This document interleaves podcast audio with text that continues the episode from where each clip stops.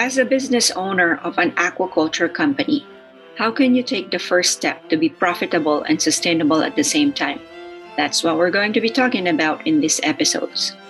Hello, and welcome to the Business of Aquaculture podcast. This is the podcast for the sustainable business movement in the aqua farming and ocean ranching industries. This podcast aims to amplify the voices of entrepreneurs addressing the United Nations Global Goals, aka Sustainable Development Goals number 14, to conserve and sustainably use the oceans and the seas. Listen in to fellow business aquaculturists in their journey in this new model of food production of making their business sustainable and help the ocean's ecology while also making a profit all at the same time. Get inspired to learn how even small to medium businesses can make an impact to save the seas, leave a legacy, and have a better quality of life. One of our goals is to take away a nugget of wisdom that will help your business move from the Industrial Revolution to Business 5.0. Our vision is that of collaboration in the aquaculture industry. I'm Lourdes Gant, your host.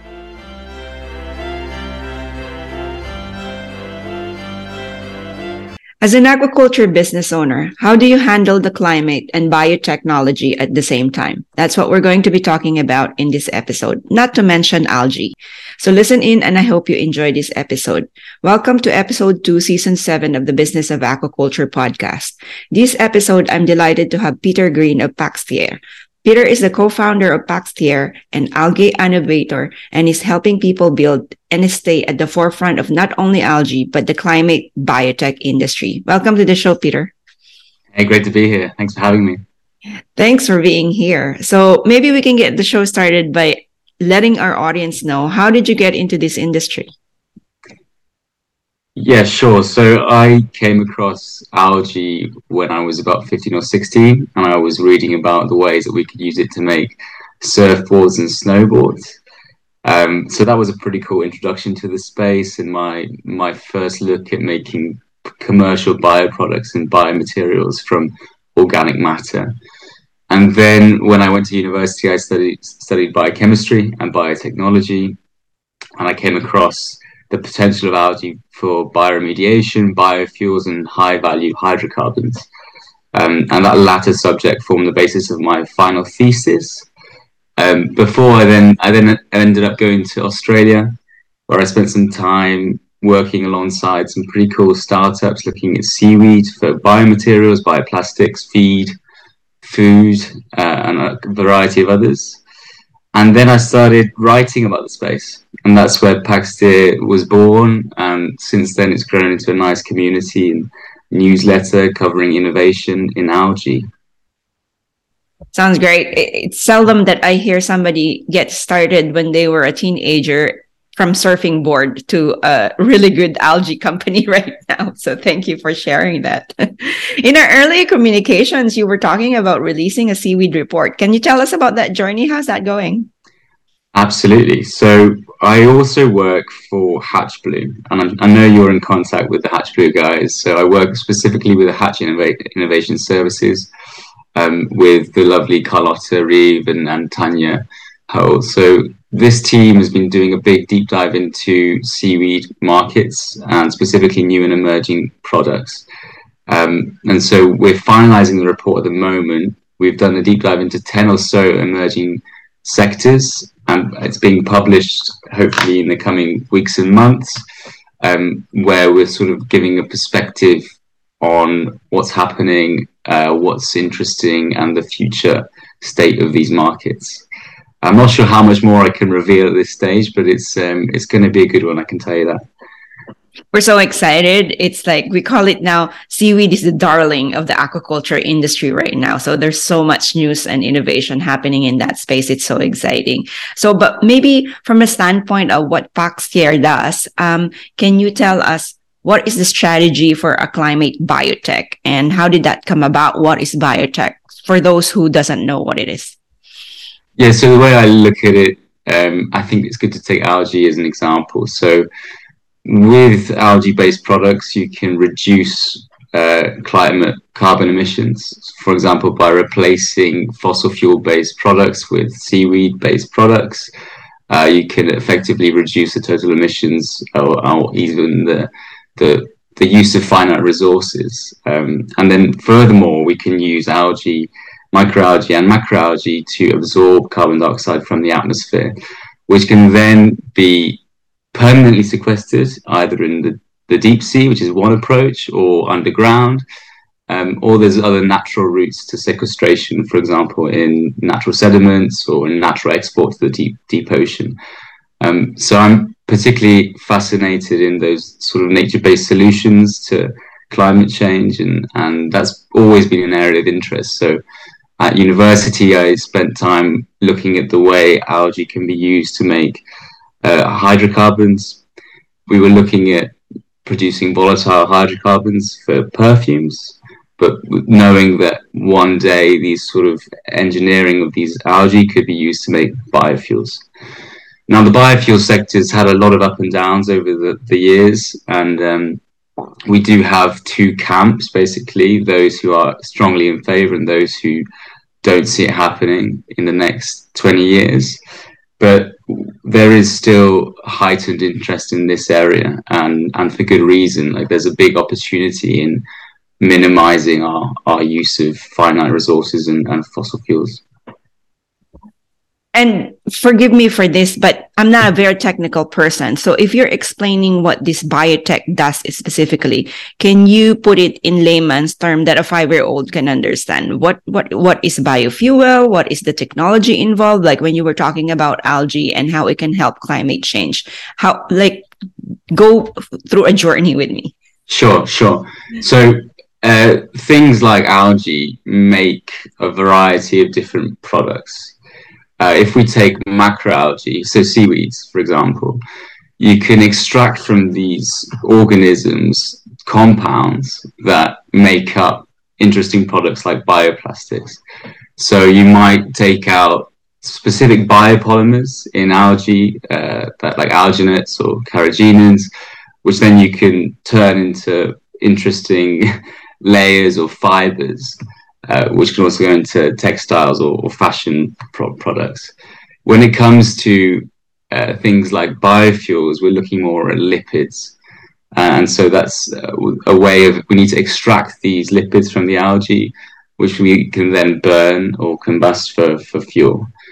Um, I mean, that's just a couple of products, but I mean, other areas of interest at the moment are obviously dyes. So getting dyes from algae really, really interesting and also supplements. So feeds is a really interesting area. I'm sure you're aware of the, the folks making methane reduction supplements um, from seaweed. It's a really exciting space, um, not just from Asparagopsis, so uh, so this specific seaweed uh, down in in Australia or, or wherever it's being farmed commercially, but also from things like kelps, where we can now see or we're hearing news of, of um, reduction in, in cattle from using these supplements. But yeah, there, there's a lot of, of potential in, in these products. And the thing with algae is that it's, renew, it's renewable re- resources. Um, so algae is my niche at the moment, uh, but I'm, I'm pretty passionate about the, the wider sector too uh, of climate biotech. So things looking at using fungi for fungi, fungi for example, uh, or mycelium to, to create a, a, variety of different products. But I'm, I'm highly focused on algae at the moment for, and seaweed specifically too.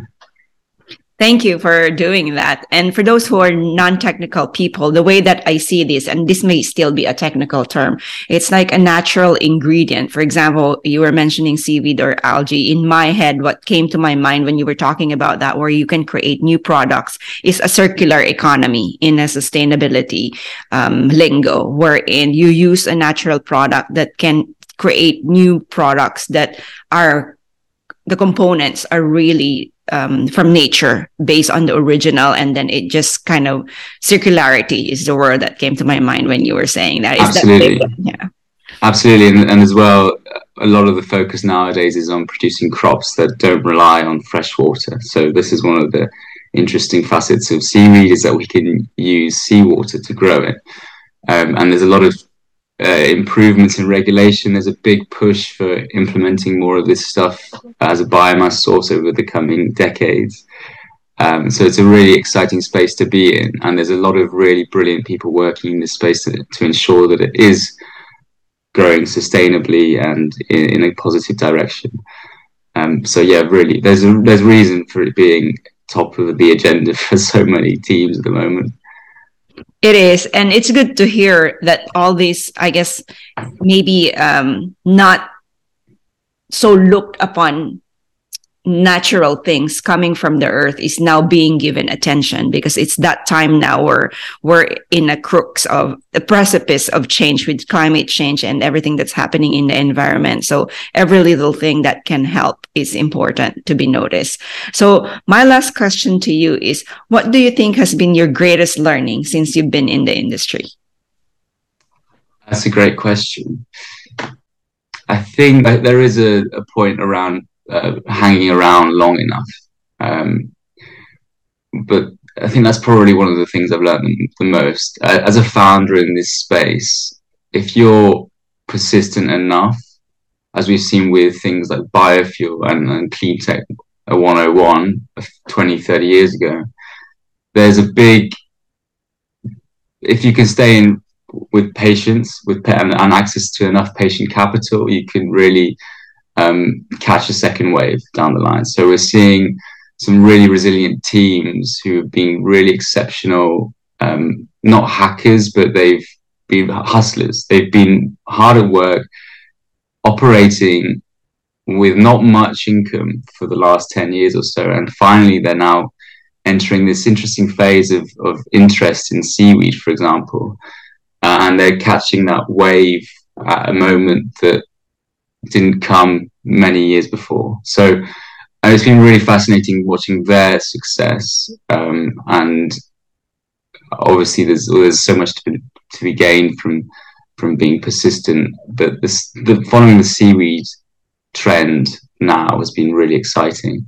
I'm always impressed at the stories coming out of folks um, like Loliware or, or even folks at Spirit Inc. who have been very resilient to to those external factors and, and constantly looking for for that um, uptick, uh, which has finally arrived. Um, and otherwise, yeah, I think the the methane reduction space is really uh, excelling at proving critics wrong. Um, and it's fascinating to see how the science and the entrepreneurs are interlinking there because people have made claims and then people are rejecting those claims and the science comes out a little bit later.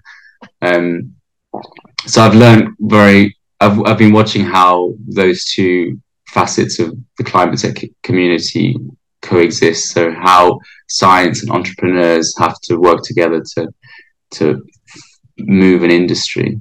Um, and I, I mean, I, I, do believe that working together in, in community uh, and working on these solutions in unison and not being overly competitive is the secret to to expanding uh, the seaweed and, and microalgae industries and and beyond that the climate biotech uh, industry. Thank you for saying that. I think um, people in the industry like us often forget the value of what you said, your very words, hanging long enough. And um, if if you're new in the industry, you forget that because there are some industries wherein people can get a return on their investment after two to three years. That in aquaculture, most of the science, the research and development takes 10 years to be able to actually be able to say that the effort was worth it. And people forget that because now at this age, day and age of technology, everything is just so fast paced that the value of having a long-term vision is sometimes forgotten. So thank you for bringing that up. Well, this has been a really productive and meaningful conversation, Peter. You got me thinking now about 300 year plans that Japan used to, used to do. And even though I've been in this industry for 15 years now, my husband for 30 years, it brought me back to the importance of that. And the word that seems to be emerging for me this week is actually resilience, which you also used. How can our audience get in touch with you? I think the best way is on LinkedIn or Twitter. Um, I've got a few handles that I can post on on on your website. Uh, otherwise, the newsletter is always a great way of getting in touch. So, um, yeah, looking forward to seeing any new faces pop up after this chat. Thank you again for your time, Peter.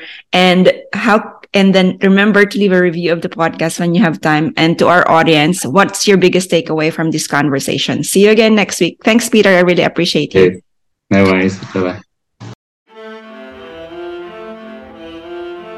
Thank you for listening, and I hope you are inspired from this episode. Do take a moment and share this with your friends and colleagues, and rate and review the podcast wherever you get your podcasts. I'd love to know what your biggest takeaway from this conversation has been. What are you going to do differently? Please share your thoughts across social media and tag us. For links and show notes for this episode, visit our website www.sustainableaquaculture.ca slash podcast. Thank you again. I hope you will join me on the next episode and together we can help create a better business in aquaculture.